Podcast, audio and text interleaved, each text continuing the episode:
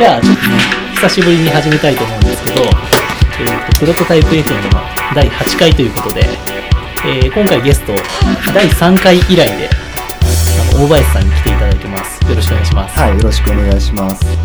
えー、とこのプロトタイプ FM は、まあ、起業家とかエンジニアとかデザイナーの人によく来てゲストに来ていただいて喋ってるんですけど大林さんもデザイナーということで,、はい、デザイン中心にちょっとお話しさせていただいて、はい。で前回はなんか大林さんのしの考えるデザインというか、うん、そうですね。まあ、第3回のあのウェブサイトとかちょっと見ていただければ、こうユーザーとこのビジネスのうん、この接点というかそこにこう意味があってうん、そこからこう溢れてたのがデザインだみたいなそういう図がねああ、そうですね。あったと思うんですけど、まあ、まあ、関係性を考えるみたいな話ですね。うんっていうところでそういう意味でのそういう見た目とかじゃないね。うん、うん、なんかそういう大事ですけど、はい。っていう感じです。そもそものそのデザインの話とかしたんですけど、で、まあ、今回は、えーまあ、その最初何話そうかなと思ったんですけどちょっとタイムリーな話題があってうん、大林さんがこの原作を書いたというかそういう学習漫画をうん、最近出されてはい。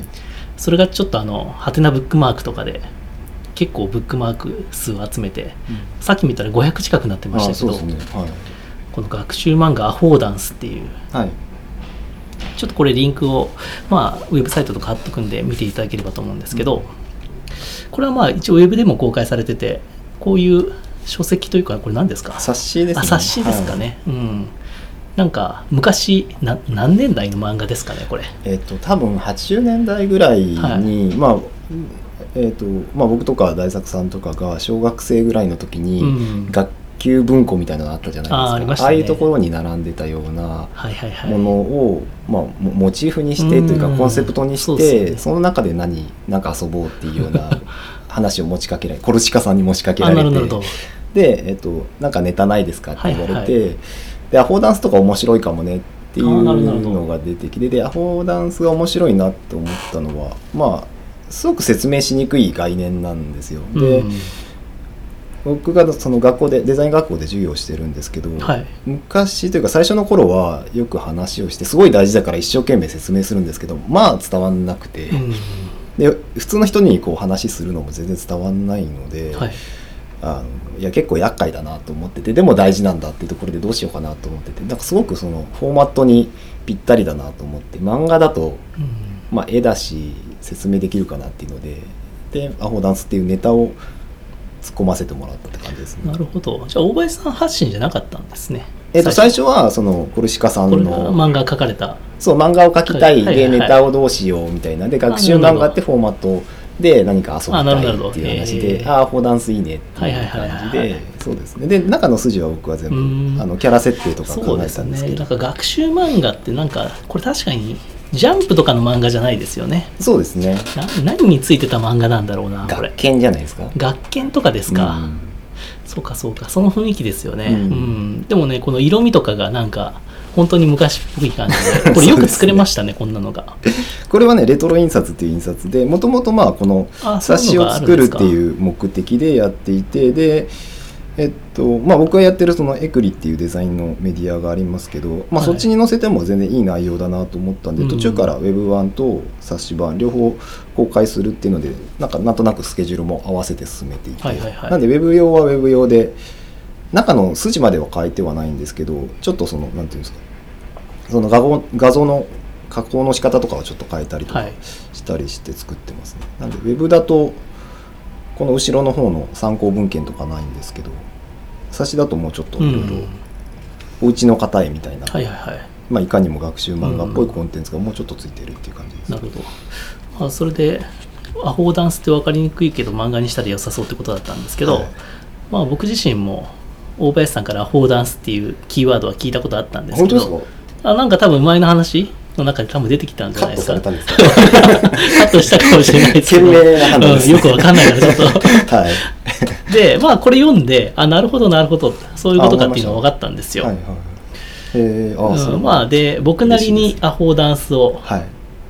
まあ説明させていただくと。ます。はい。まあ意味だなんかそのあるものがこのはいはい。漫画の中では椅子がねうんそのモチーフにされてましたけど、はいはい。その椅子を見た時に、まあ、A さんはそれを座るものだとうん捉える、だけど B さんはそれをこうなんかう高いところにあるものの、うん。こう脚立代わりだと捉えるとか、まあ C さんはまた別の捉え方するというか。はいはい。でそれぞれが人の今やってる行動とか、うん。その人がやってきた経験によってうん。その対象のうん。との関係性。はいはい。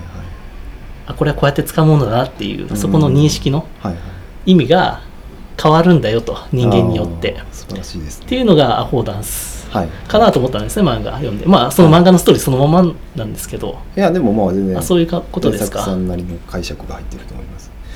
そうですねだから、えっと、情報の指向性みたいな話で、まあ椅子椅子をこれあの使ってますけど、まあ、さっき言われたようにいろんな使い方あるっていうのが、えっと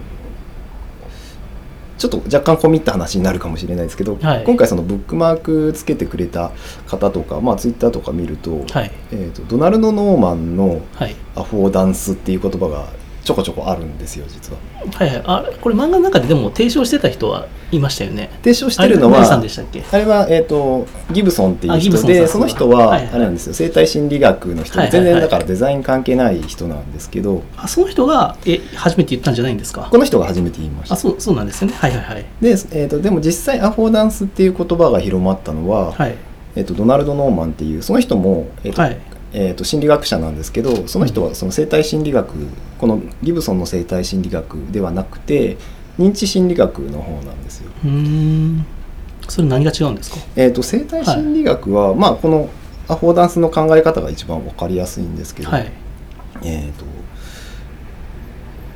なんていうんですか自分とその環境みたいなのを分けて考えないっていう感じで、うーん自分もだから環境の一部っていうふうに考えるので、はいはいはい。なんでまあちょっと難しい言い方すると一元論って感じなんですね。うんはでえっ、とそのノーマンの方は認知心理なので,、で認認知なのでやっぱ人間の主体みたいなのがいてはい。で外側に環境っていうのがあってそこはだから自分と環境っていうのが分かれてる前提ででもやっぱそっちの方が分かりやすいじゃないですか。うん、僕もそっちの方がそれは普通じゃないですか、はいはい。だから、えー、とその文脈でアフォーダンスって使っちゃったんですね。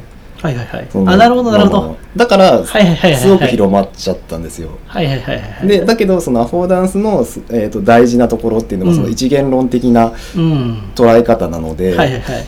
だからそれがどうしても僕は嫌だったんですね。なるほど。でドナルド・ノーマンの、えー、と御用じゃねえかみたいなことを結構言われてたんですよ。ブックマークとかそういうツイッターとかで。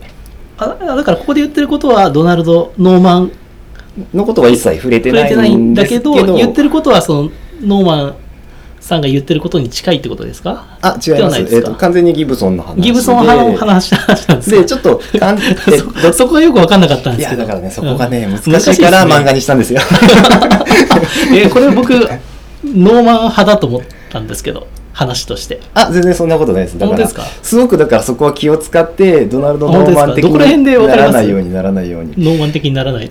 えっ、とだからえっ、と、その主人公のはい。こうたくんとはい。リオンちゃんがいろいろ間違えているじゃないですか、えそういうはいはいはい。あまあ、特にこうたくんですかね。そういうもんなんじゃないの？とかって何回も言うんですけど、うん。それは基本的に全部ノーマン的な認知心理学的なはいアフォーダンスというかものの捉え方なんですね。でそれに対して違うんじゃっていうのを博士が言っていくっていう一応こうストーリーああなるほどなるほど。博士がじゃあこのギブソンさんなんですね。の、まあ、代弁をしてるって感じで。で、えっとさっき、まあ、最初に情報の指向性って話をしましたけどノーマンは結局、えっと認知心理学をデザインに持ち込んだっていうところがすごくアイデアとして画期的だったと思うんですよ。で今も、えっと「誰のためのデザイン」って本があるんですけどそれがまあ普通にそのデザイナーのバイブルみたいなこと言われてたりするんですけど、はいはいはい。僕はあんまその本好きじゃなくてでそれはやっぱ認知心理学的なんであの、まあ、あんま面白くねえなって感じなんですけど、うんえーとまあ、例えば椅子であったら椅子が、えー、と座るっていうその行為をアフォードしてるっていうふうに捉えてるんですねそのうん。ノーマンさんは。アフォードっていうのは提供みたいな意味ですか？そうですね。だからそうん。のさせようとするみたいな意味で、でも実際はその椅子って、えー、と情報を発信してたりとかこうん。う刺激を与えてるわけではなくて、うん。単純に情報がただあってて、うん座れるって情報がただあるっていうのが本来のアフォーダンスの考え方で,、うん。でそこはすごく大事なところなのにそこを間違えて使ったというかノーマンも一応その本の中では、はい。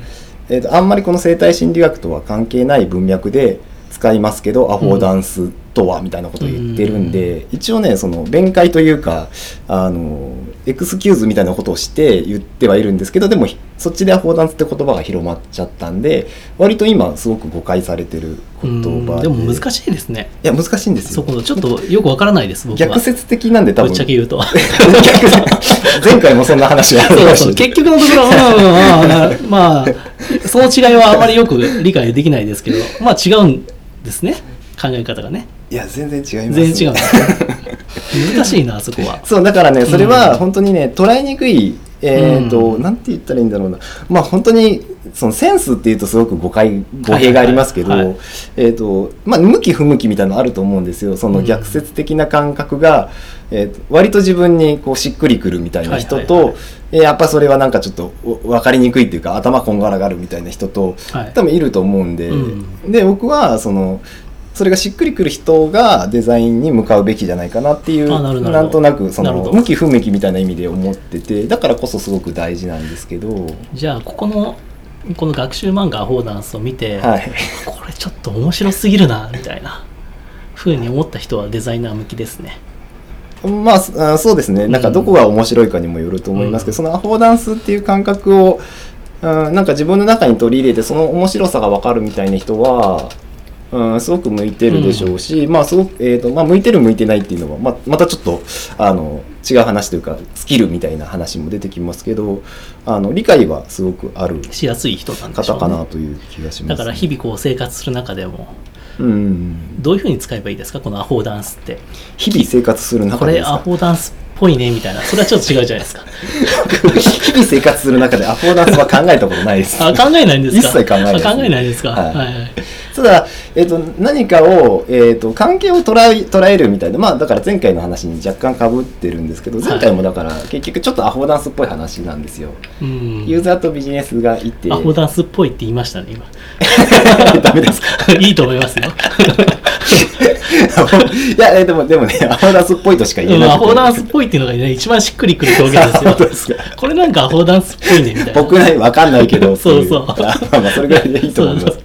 そうそう。なんですよ。だからまあしっかり正確にする必要はないと思っててまあ僕も別にねそのあのアホダンスの専門家でなんかやってるわけでもないので、はいはいはい。なんか、えー、とユーザーとそのビジネスのって話をしてましたけど要するにまあビジネス側にいるとついユーザーっていうのが相手って思っちゃって、うん。でビジネスの中側内側からその外側のユーザーに対しはいはいはい。てみたいなことを考えちゃう。で市場市場の中のユーザーみたいなことを見ちゃうんですけど、アフォーダンス的に見るとこうもうちょっと離れてユーザーとビジネスっていうのを客観的に見るみたいな視点になるんでうん。なるなるだからすごくそうかそうか。視点がね、ちょっともうちょっとそうですね。変わりますよね。はい俯瞰してみる。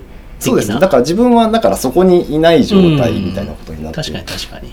そうかそうか。そういう視点がアホダンスっぽいみたいな。そうですだな神神の怒られそうですまあ怒られるでしょう、はい。まあでも簡単にとら、まあ、そういう捉え方もありますよみたいなまあデザイン、デザインの中で言うとって感じですね、だからそう神の視点って今ちらっと大作さん言いましたけどまあ、はい。本当にそんな感じにすごく近くてでも神の視点はまあ人人間だから慣れないじゃないですか、でもまあなるべくそこを持ちつつ、はい。でもまあ地に足つけつつっていうところのバランスが必要で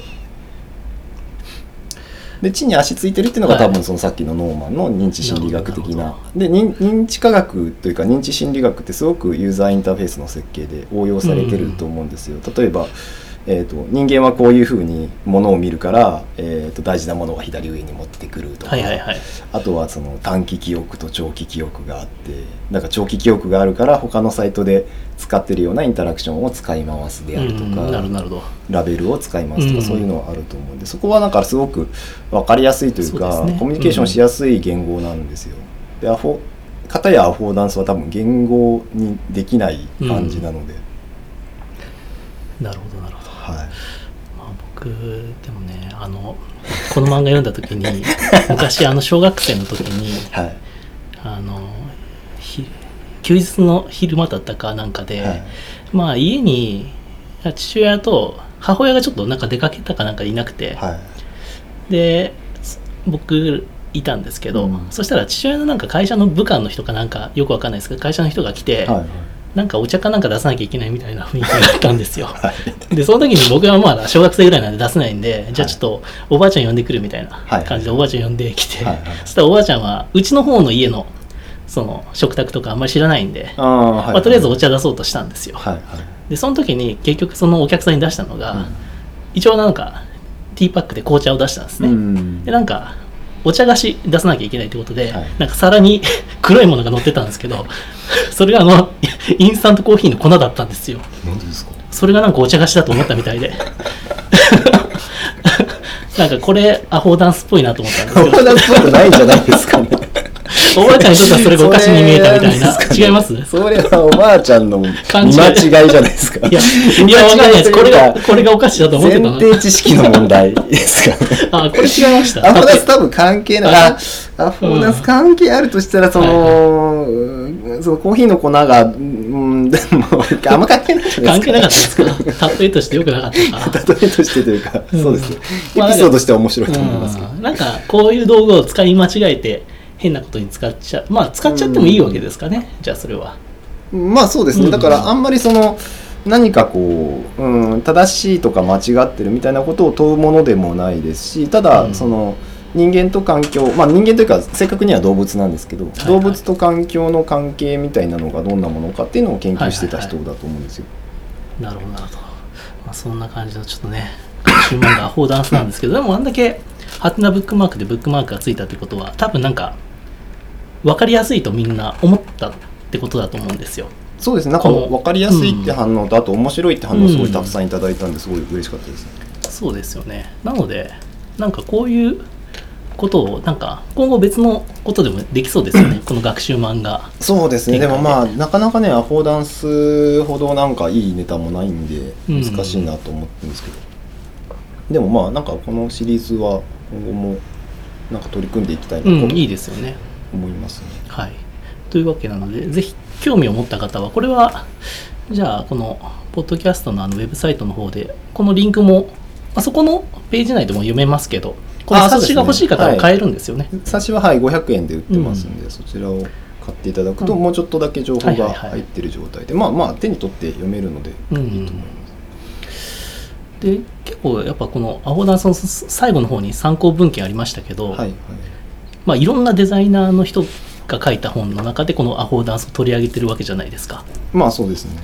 なんでこんなにデザイナーの人はこの概念について考えるんですか？あーえーとまあ、この本は全部がデザイナーってわけではないんですけど、えーとうん。まあ、デザイナーデザインの本、まあ、ここに今来てますけど「デザインの生態系」っていう本があって、はいはい。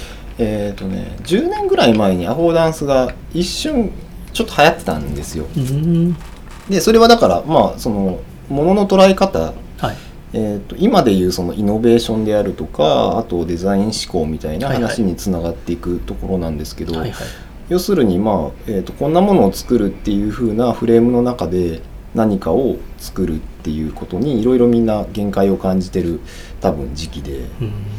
でその、まあ、フレームを外してできたものとかが、まあ、例えば、えー、と iPhone とかはいはい。じゃなわけじゃないですか。はいはいはいでなんかまあその iPhone とかまだない時代ぐらいの話なんですけどまああのすごくアフォーダンス重要だよねっていうようななんかブームまではいかないですけど、うん。ちょっとした盛り上がりがあって、はい。でその時に、えー、とデザインの界隈で言われ始めたんですけどその時同時にだからそのドナルド・ノーマンの「誰のためのデザイン」っていう本も流行ってたんで、はいえっと、例えばこの今持ってきているデザインの生態学をその、えっと、ギブソンギブソン、えっと、ギブソニアンって言われる人なんですけど、うん。ギブソンのその後継者みたいな、はいはい。えっと、日本で大一番代表的な人のあの佐々木さんっていう人がはい。あのちゃんと書いてたりとかするのでこれは本当にあの正当なそのアフォーダンスの話が書いてあるんですけど、ノーマンの話も一緒にこう流行っちゃってでノーマンの話の方がやっぱりあのデザインのその認知心理学でデザインを捉えるみたいなのって、まあ、分かりやすかったので、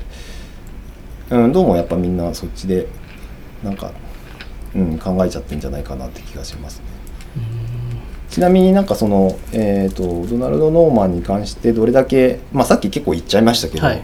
あのどれだけ慎重に考えて、えー、と今回外したかっていうのを、えー、とそのエクリでニュースレター書いてるんですけど、はいはい。そのニュースレターで次回書こうかなと思っていてでその時にこれの冊子も10名様にプレゼントっていうのを企画をやろうとしてます。いですね。はい。なるほど。じゃあその10年前ぐらいから現在に続くまでやっぱりこういろんなこうディスカッションのテーマになると材料というか、うん。そういう概念なんですね。まあまあでもうん誤解されやすいってとこですね。うん。なるほどうんなるほど。でまあさっきちょっと大林さんからさそのデザイン思考とかはいっていうキーワード出ましたけど、はい。最近結構書籍書店とか行くとそういうビジネスにデザイン思考を。取り入れましょう的な本が結構並んでて、うん。結構ウェブの記事でも、えーあらゆる職種に求められるデザイン思考とはみたいな、うん。そんなウェブ記事があったりするんですけどまあそれこそ流行ってますよね。流行ってますよね、うん相で多分そこで言われてることってまあ職種的にそのデザイナーじゃない人当。ああはいはいそうですね。が企画とかまあ開発とかする時のそのサービス設計の段階でうんうん。そういうデザイン思考を取り入れろみたいな。で中結構読むと基本的にはこの手法の解説が多いんですよね。うん手法っていうのはなんかあれです。カスタマあーージャーニーマップを書きましょうとかですねなんかそういうことなんですよ。手を動かして何かこう。ああなるほどなるほど。まあまあややる？そうですね。っていうこと？はい。であまりこうなんか 数字を軸に考えないというかこのサービスを使うユーザーとか対象者がどんな気持ちでこれ使ってんだろうとかをこう図解しながらうん。進めていくっていうようなことが書いてあるあるのが多いような気がするんですよね。はい。でこういうのが今すごく出てきてるのってなんでだと思いますか？まあなんかさっきのフォーダンスのここ10年みたいな話とかにも通じるもんがあるんですけど例えば10年もうちょっと前ですかね15年ぐらい前とかでビジネスで、えー、と頑張ろうって思ってる人ってみんな MBA 取ってたじゃないですか。あそうですね。で、うんえーとまあ、ビジネススクールですよね。はいはい。であれはえっ、とまあ IT ビジネスみたいなのが確立されつつあってですごく、まあ、ロジカルな体系で物事を考えるっていうようななんか訓練が中心だと思うんですけど、はい。デザイン思考はだからそれのうんとカカウンターというか、それに対する反動っていう感じで、えーとまあ、それもやっぱりその、うん、これもまあ前回ちょっと話しましたけどそのロロジカルのその限界みたいなのってあるじゃないですか。でそれを飛び越える時にどうするかっていうと、うん、すごい大げさに言うと多分魔術みたいな話だと思うんですけど、うんなんかこうそこにないものをこう呼び寄せるというか引き寄せるみたいなことが必要で、はい。でそういうものに多分あの価値を感じてるというか多分さっきのイノベーションっていうのがありましたけど、まあ、どうやってイノベーションを起こすかって時に、今までのようにこうロジカルに考えてたらどうもたどり着けないなそこにないものをどうやって呼び込もうって時にデザイン思考っていうのが多分今、えっとそのし進行されててというかすごい信じられてて、で、はいはい。昔だからビジネススクールに行ってた人たちが今デザインスクールに行ってるんですようん多分同じような人種の人たちが。今は行ってるっていう感じでだからうーん本質的にはあんまり変わらないというかそのビジネスを志向してるってところはあんま変わってなくてただ価値が昔のそのシステムプラスビジネスみたいなところかはいはい。らもうちょっとデザインの方が今は少し盛り上がってきてるのかなっていう感じがしますね。そこのロジカルかロジカルじゃないかっていう軸で言うと、僕は結構そのデザイン思考も割とロジカルなことはロジカルじゃないかなとは思うんですけどね。うーんと。なんとなくそれっぽいえー、なんですかえーなんだろうなんていうの証拠？証拠をこうインタビューとか集めて、その中からこう抜き出してくるっていうやり方は別にこう全部がそのなんで当てずっぽじゃないですけど意外とこうロジカルな考え方じゃないですか、グルーピングしてあーそういう意味だと、うん。多分そのロジカルシンキングみたいなスキルはうん。もう基本スキルになってるんだと思うんですよ。はいはいはいはい。でその上にさらに必要だってところで、えー、とデザインシンキングってところが入ってきてる感じですかね。だからまあえっ、とうーん多分デザイン思考に対してちょっとあの疑わしい感じで思ってる人はその実際でもあのロジカルに考えれてるのっていうところが多分疑わしさだと思うんですけど、うん実際はそのもちろんそのロジックっていうようなそのなんか構造物というか建築的な考え方がある上で何かこうデザイン思考みたいなこう風を吹き込むみたいなうん関係性が本来はあるんだと思うんですよ。そうですよね。で多分昔やってたやり方っていうのは、えー例えばこれからやろうとしてるうん。事業の市場規模を調べてととかなんかその数字はいはい。を出してはい。でターゲットユーザー20代からなのうんの男性とでこういう人たちは何人いるとか。うん。でマーケティングですよね。そうマーケティング的なそこのなんか、かでそこで判断してたみたいな。ちょっとその時代は本当にそうなのかわからないですけど、うん。そういう人が多かったのかもしれないですけど今はどっちかっていうとちょっとボトムアップ的なアプローチっていうか、うん。ターゲットをもっと絞り込んで、うん。本当に少数にもう本当に2人から5人ぐらいとか、うん。まあ、10人ぐらいまでにこう個別にインタビューしてそこからこうなんかうんファクトをすくい上げていくみたいな。ファクトなんかファクトがうーんファクトまあなんか実感みたいなところですよね。実うん。験結果というか、うん。体験？なんか今まではだから結果を見てたと思うんですけど、はい。例えばユーザーインタビューでユーザーの声聞くと妙な実感があるじゃないですか。はいはい。であ絶対これじゃんねっていう感じで、うその合意形成していくっていうところが、それでも、えー、とうーん数字で証明できんのみたいなうん。ところはかなり怪しいとは思うんですけどでもその実感もすごい確かな気持ちなのでなんかその辺のバランスなんでしょうね。そうなんかどっちかに寄りすぎるのもダメだと思うんですけどね。もちろん調べることは市場規模とか調べる前提で、はいはい。プラスアルファその直接的な体う験ん。から得られた確信じゃないですけど仮説をもとにこう事業を設計していくみたいなサービスを設計してたりするっていうのが多分そのデザイン思考のいいところで。そうですね。まあそれ,、うん。それのももうちょっとそのなんていうんですかね。あの右寄りなのか左寄りなのかわかんないですけど、まあちょっとあの多分その新しい考え方として強く言って、まあ、本を売るとかっていうのもあると思うんで、うん。ちょっと極端に言ってるとは思いますけど、うん。まあ、これからはこっちが大事だっていうようなことをね、うん。どうしてもその啓蒙的に言っていかないと本としても売れないと思うんで。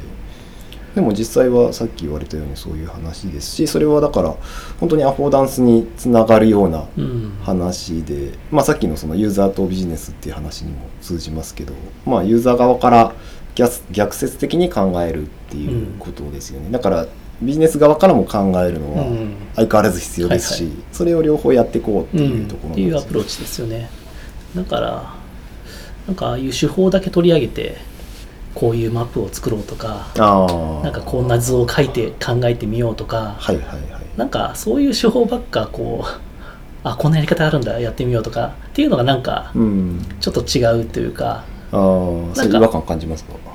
やってみるのはいいと思いますよ、はいはい。だけどそういう手法なんか100個ぐらい載ってるような本とかもあるんですよ。今知ってます知ってます。こんなあれ便利ですよね、まあ便利ですけど これちょっとまあ。100個ぐらい載ってるのがしかも10種類ぐらいありますよね。そうですよね。まあそれいっぱいあるの分かるんですけど、なんか、そんだけ言われてもな、みたいな。まあまあまあそうですね。うん。まあだからうん道具にした方が売りやすいっていうことなんじゃないんですかね、そこは。だからうん半分はねその出版社のその辛さというか、うん。みたいなところも入ってるのかなと思いますけど。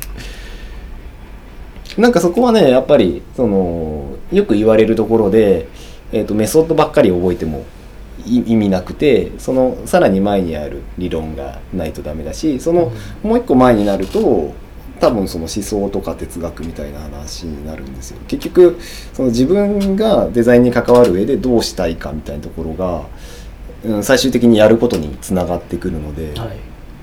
で、えっと、メソッドを追いかけてると、まあ、きりないじゃないですか。はいはい。で、えっと、手を変え品を変え、まあ、それ、えっと、道具になってるんで、えっと、売り物なのですごくそのなんていうんですかね経済のその回転が早いじゃないですか、うん。だから どんどんどんどんこうラベルを変えてこう売ったりとか、はいはいはね、あのそれこそ例えば今 UX が CX って言われてとか、そんな感じのなんかバズワードってねどんどんどんどん量産されていくのでまあまあだからうんどこを見てるかですよね。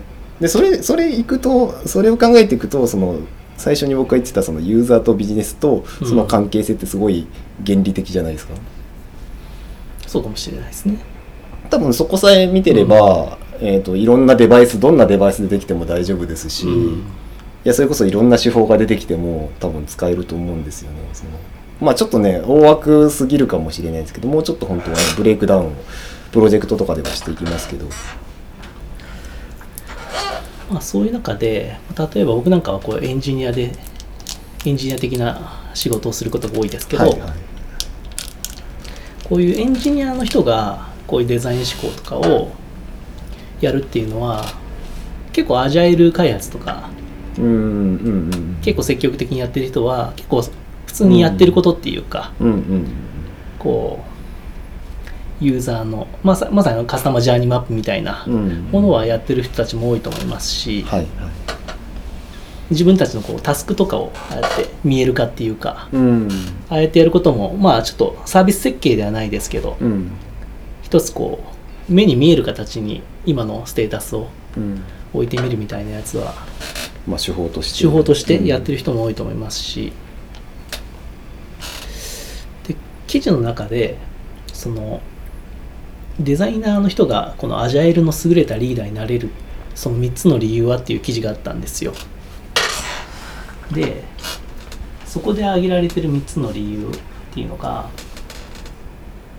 まあ、デザイナーのマインドを持ってる人うん。でその一つが代弁力。うん。代わりに話す力ってことですかね。うんであとは一つがもう一つが共感力、はい。でもう一つがファシリテーションスキルって書いてあるんですよ、デザイナーの人ってこういうの強いもんですか？えっとデザイン思考強デザイン思考好きな人は強そうですけど、はい強そうです。デザイナーは、うーんとそこもだからねやっぱり難しくてえっ、とうーんすごい信頼してるデザイナーってやっぱ何人かいるんですけど、はいはいうーん基本的に職人気質なんですよ。でうん。多分そのデザイナーっていう言葉の定義の問題とかにもなると思うんですけどやっぱりそのものを、えー、と形にできる人うん例えばまあ、えー、と形のその要素としては例えばまあい色とか、はいはい。そういう、まあ、本当にか形っていうのは形態みたいな話とか、なんかその辺を決めれ決められるすごい決めの問題だと思うんですよね。例えば、えー、とこうすればこうなるみたいなそのコードみたいなそのなんていうんですか、えー、と直接的な何か答えが返ってこないので、はい。何かこう相手に印象を与えるとかまあ何らかこう意味付けするけどその意味はどう取られるか分かんないっていうような作業なのであのまあだから本当に職人みたいな人が多くてでそういう人だとすごく、えー、と安心してお願いできるんですけど、はいはい。えー、とそういうデザイナーたちが、えー、といわゆるそのデザイン思考とかって言ってるその流れそのデザインって結局もの作ることではなくて考えることだよねとか、まあコミュニケーションだよねとかそれだから半分正解なんですけど、うん、まあうぜえなって多分思ってると思うんですよ。ごちゃごちゃうるせえなって感じで思ってて、いやなんかねえっ、とうんなんかそそこもまあまあまあバラン何でもかんでもバランスの問題にしちゃあれですけど、えー、とこれはだからね本当にコミュニケーションの話にすごく寄ってるなって思うんですよね。でさっきのそのうんとロジカルシンキングみたいな話をしてましたけど MBA とかって話してましたけどビジネスとエンジニアリングってそのすごくロジカルに接続しやすくて、はいでもその間にデザインって入ってこないといけないじゃないですか。はい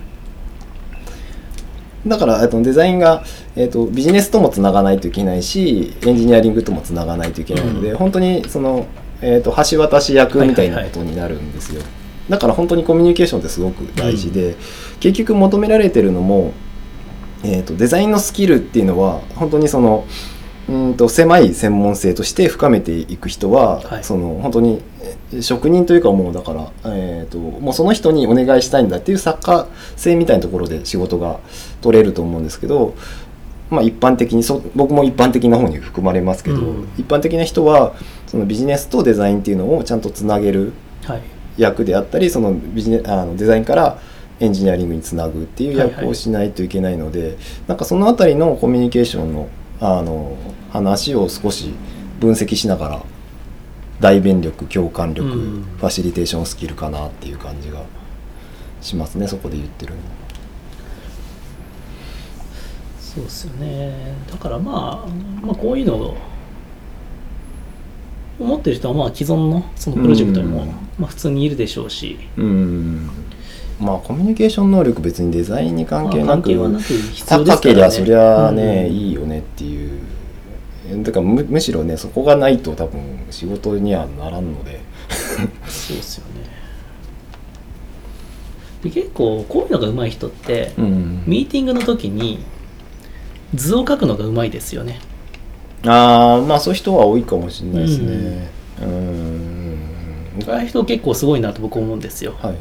意外とあそんな図式するみたいな。うん。僕もねえっとプロジェクトによるんですけど本当に打ち合わせの時だけに行って、はい。とりあえずホワイトボードにマジック持って向かって、えー、と一緒に話をしながら絵を描いて、写真撮ってそれを送って、じゃあって言ってうん。毎回それを繰り返してるようなプロジェクトありますよ時う々、ん。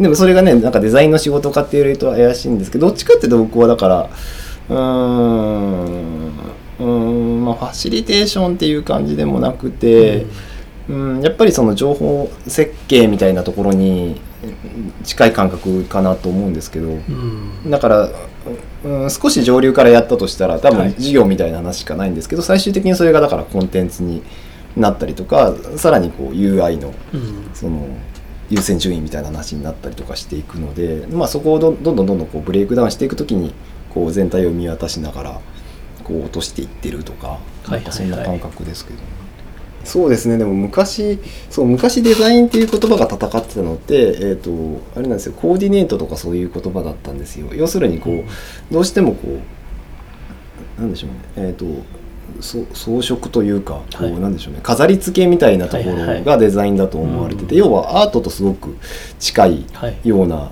もうちょっとちゃんとあいいデザインだねとかって言ってそのえっ、となんて言うんでしょうね。その造形のことを言ったりとか。でもえっ、とそれえっ、と感性としては多分アアートに近いような芸術性みたいなところを言ってたりとかすると思うんですよね。だからそれが最近になってまたちょっと変わった気はしますよね。なんかそあんまりそこが言われなくなってただうーんまあまあなんかスティーブ・ジョブズ以降とかなんですかね。うんそうですね。ああいう人もデザイナーといえばデザイナーですけどね。でもあえてまあ名乗らないっていうかもう当たり前にやっちゃってるみたいなうんうんことなのかもしれないですよね。なんか CEO じゃなくて DEO だみたいな本もうん。うんなんかありましたね、はうん。だからそういうことなんじゃないですか デザインのデザインの魂はみんな持ってるみたいな。あああれがそういう本なんですか？あ読んでないからですけど。タイトルだけであそういうことなんだろうなと思いましたけど。あんま流行んなかったですね。あれはそうでしょうね。ね。DEO とは誰も名乗らないですよね。うん。まあそんな感じで、まあ、サービスデザインっていうのがあーでそのデザイン思考っていうのがはい。まあこれからちょっと。まあもうもうだいぶ流行ってますよ、まあまあ結構流行ってて。もうもうちょっとてなんか天天井はあ天井来てますか？来たんじゃないかうなん。そのハイハイプカーブでいうともうもうちょっと下ってるぐらいじゃないですかね。まあでもそうですね。うん。まあデザイン思考はまあもう落ち着いた感じはしますけどねそうですか、うん。僕最近に目にするようになって書店で。あ本当ですか？すげえ出てんだなって。えっとねあれは2006年なんですよ。ダニエル・ピンクってわかります？あ聞いたことあります。ダニエル・ピンクが、えっ、とね日本のタイトルちょっと忘れましたけどえーとむ向こうのその現代は、えー右脳から左脳へみたいな。うん。なんかえっ、となんだっけな。レえっ、と左脳って何ですか？ left left brain ですね。 left brainer が支配するみたいなタイトルだったんですけどでそれに大前健一さんが帯を書いてこれからはデザインの時代だみたいなことを確か書いてたんおそれですよ2006年ぐらいです。か、はい。あこの人か。それちょっと調べてもらっていいですか？全然違ってたら申し訳ないですけど。ハイコンセプトですね。ああハイコンセプト。これがもうデザイン思考の走りだそれが多分デザイン思考の走りじゃないかなと思うん。うそれで、えーとまあ、そのダニエル・ペンクみたいな人がはっきりとこう言ったっていうことで。うん。あ逆だ。今全く逆のこと言ってました。左脳じゃなくて右脳ですね。だからライトブレナーですねうんだから、うん、右脳右脳の時代が来るっていうような話で。でそれは本当にここ、うん、10年15年ぐらいのパラダイムで確実にあったと思うんですよ。うん。で徐々にデザイン思考に移っていったっていう。でそこの話はもうちょっと突っ込んだ話をすると、はい。えーえーロジックというかロジカルに考えるって2種類しかないじゃないですか。2種類っていうのは？演疫演疫と機能。あ演疫法と機能法はいそうですそうです。でえっ、とまああるものは何とかである。うん。で何とかは何とかであるだから、はい。あるものは何とかであるっていう、あの三段論法みたいなのが演疫で昨日はあれじゃないですかその、えー、とこれもあれこれもあれ、うん。だからこれもあれってはいうはい。ものじゃないですか。でそれ以外で、えー、と3つ目がアブダクションっていうのがあって、うん。でアブダクションは仮説思考なんですよ、はいだから一回こう、えー、とリリープというかジャンプする。うん。一回なんかそのそこにない場所に一回行って、はいはいはい。でその後にそのことを考えるっていう思考なので、うん。それが結局デザイン思考のことを言っていてだから全然その、えー、とラベルがついてるだけって感じが僕はすごくするんですけど、でもそのアブアブダクションはちょっとやっぱりアホダンスに近いものがあるんですよ。絶対使えないですよね。次回アブダクションでいきましょう。あこあ本ありますねアブダクション。アブダクション。あアブダクション次回いきますかじゃアブダクションは。あ、まあ、また深い世界ですね。アブダクションのじゃあ漫画を書いてくださいよ。多分だからそれがアブダクションって言わずにデザイン思考っていうとまあ入りやすいうんってことなんじゃないですかね。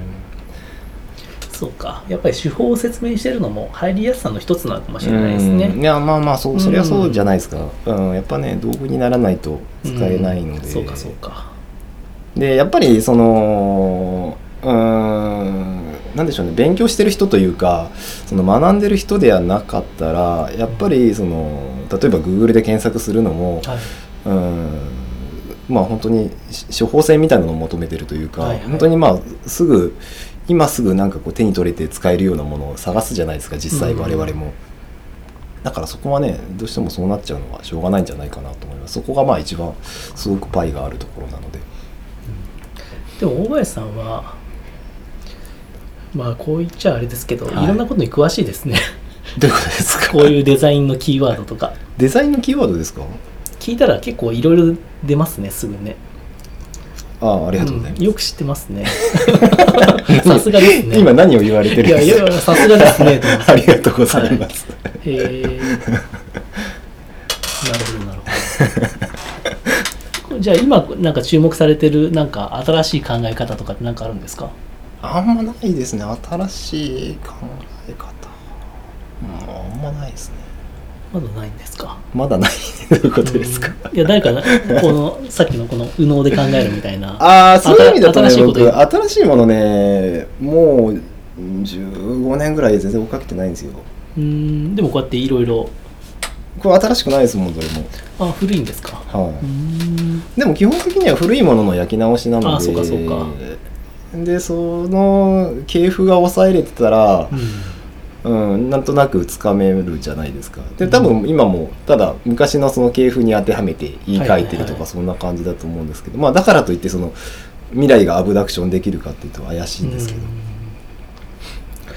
そういえば僕デザインで最近結構ねこれいいデザインだなと思ったのが、はい。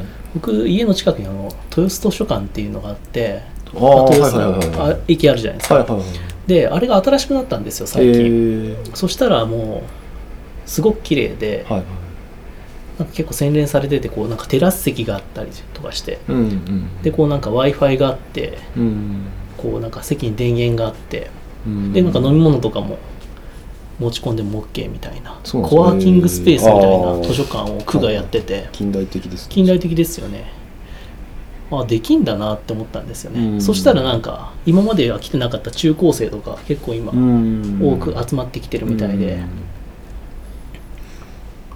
なんか側を変えたら全然中身のある本は一緒なんだけど。あー側というかでもな中のあれじゃないですか。サービスが変わったんじサービスもだいぶ変わってますすけども、ただねその中で僕も一回行ってみたんですけど、うん一個行けてないサービスのデザインがあって、うん。自転車で行くんですけど、はいはい。自転車の駐輪場がそこの2階なんですね。はいはい。で最近自転車入れる時ってなんかこうなんかわかります？なんかわかるやつね。でそのその本当の入り口の時になんか券が出てきません、チケットがあピーンって。知らないですそれ。でそのチケットを入れなきゃ出られないっていう駐輪場は僕何回か見にしたんですけど、はいはいそこの図書館はその券が出てきて、うん。その券を図書館の中にいるなんか受付の人にうん。渡して、こんな金色のメダルをもらって それがないと出られないんですよ。でそれをね毎回忘れちゃうんですよ。忘れそうです。このデザインなんでっていう。まあ多分不正利用とかなんか図書館利用者以外に使わせないみたいな仕組みなんでしょうけど、うんいつもねあれをね忘れちゃうんですよね、うん。あのデザイン考えた人誰なんだろうな。うん まあ都合があったんじゃないんですうん、かあったんでしょうけど。も たまにえっとその自分がその考えてっていうか、まあ、デザインというかまあ設計をしたみたいなものに対して、もうでも自分もそのね、えー、と作っちゃうともう自分で客観的な評価できなくなるじゃないですか、はいはい。だから他の専門家を呼んできて、はい。そのヒューリスティックというか専門的な評価をしていただくっていうことがあったりするんですけど、はいはい。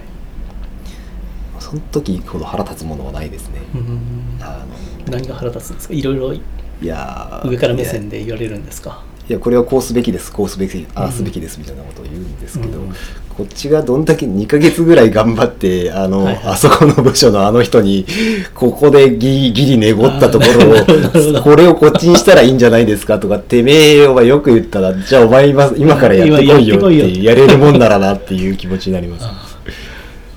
あの金色のメダル書いてもらう。手順どんだけ紙書いてあのフロを作ったかみたいな。本当はもう一個もう一個手続きあったと思って、あなるほどね。それは確かにねその苦労ありそうだな、そうだからあんまり僕はそういうのはね、うん。言わないようにしてるんですよ。なるほどなるほど。このデザインダメだねみたいなことは、うん。一応誰かが努力した結果の努力して泣く泣くこうなったのかなとかあるんで、それは確かにそうですね、うん。まあもうちょっとね言い過ぎましたね。いやそのこと責めてるわけじゃないですけど。いやいや大作さんみたいなあの立場だったらもう好きかって言ってもらってるんですけど、はい。い、や僕はちょっと言え言えないとそいううかかデザインを作ってる人としては、そうですね。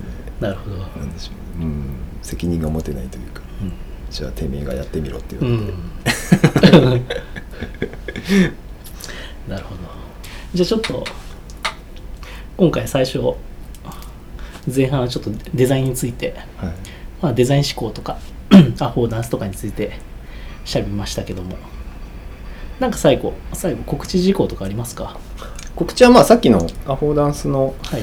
話で、えー、とあ学習漫画の話で、はいはいはえーとまあ、ニュースレターで次回、うん。そのドナルド・ノーマンに関すはいはいる解説というか弁明というかをしますよっていうのとそれの、えー、とこの学習漫画自体のプレゼントを10名の方にしますんで、えーまあ、また後であっちの大作さんのところにサイトにじゃあ URL 載せるんで、はい。はい。貼らせていただければなじゃあなんかメールマガとか登録すればそれが読めるってことですか？そうですね、なんであメルマガに登録してもらって、ねメルマガ、メルマガとか、まあ、ニュースレターというんですけど、はい。ニュースレターの、えー、と登録者限定で、はい。えー、とプレゼントさせていただくので、はい、も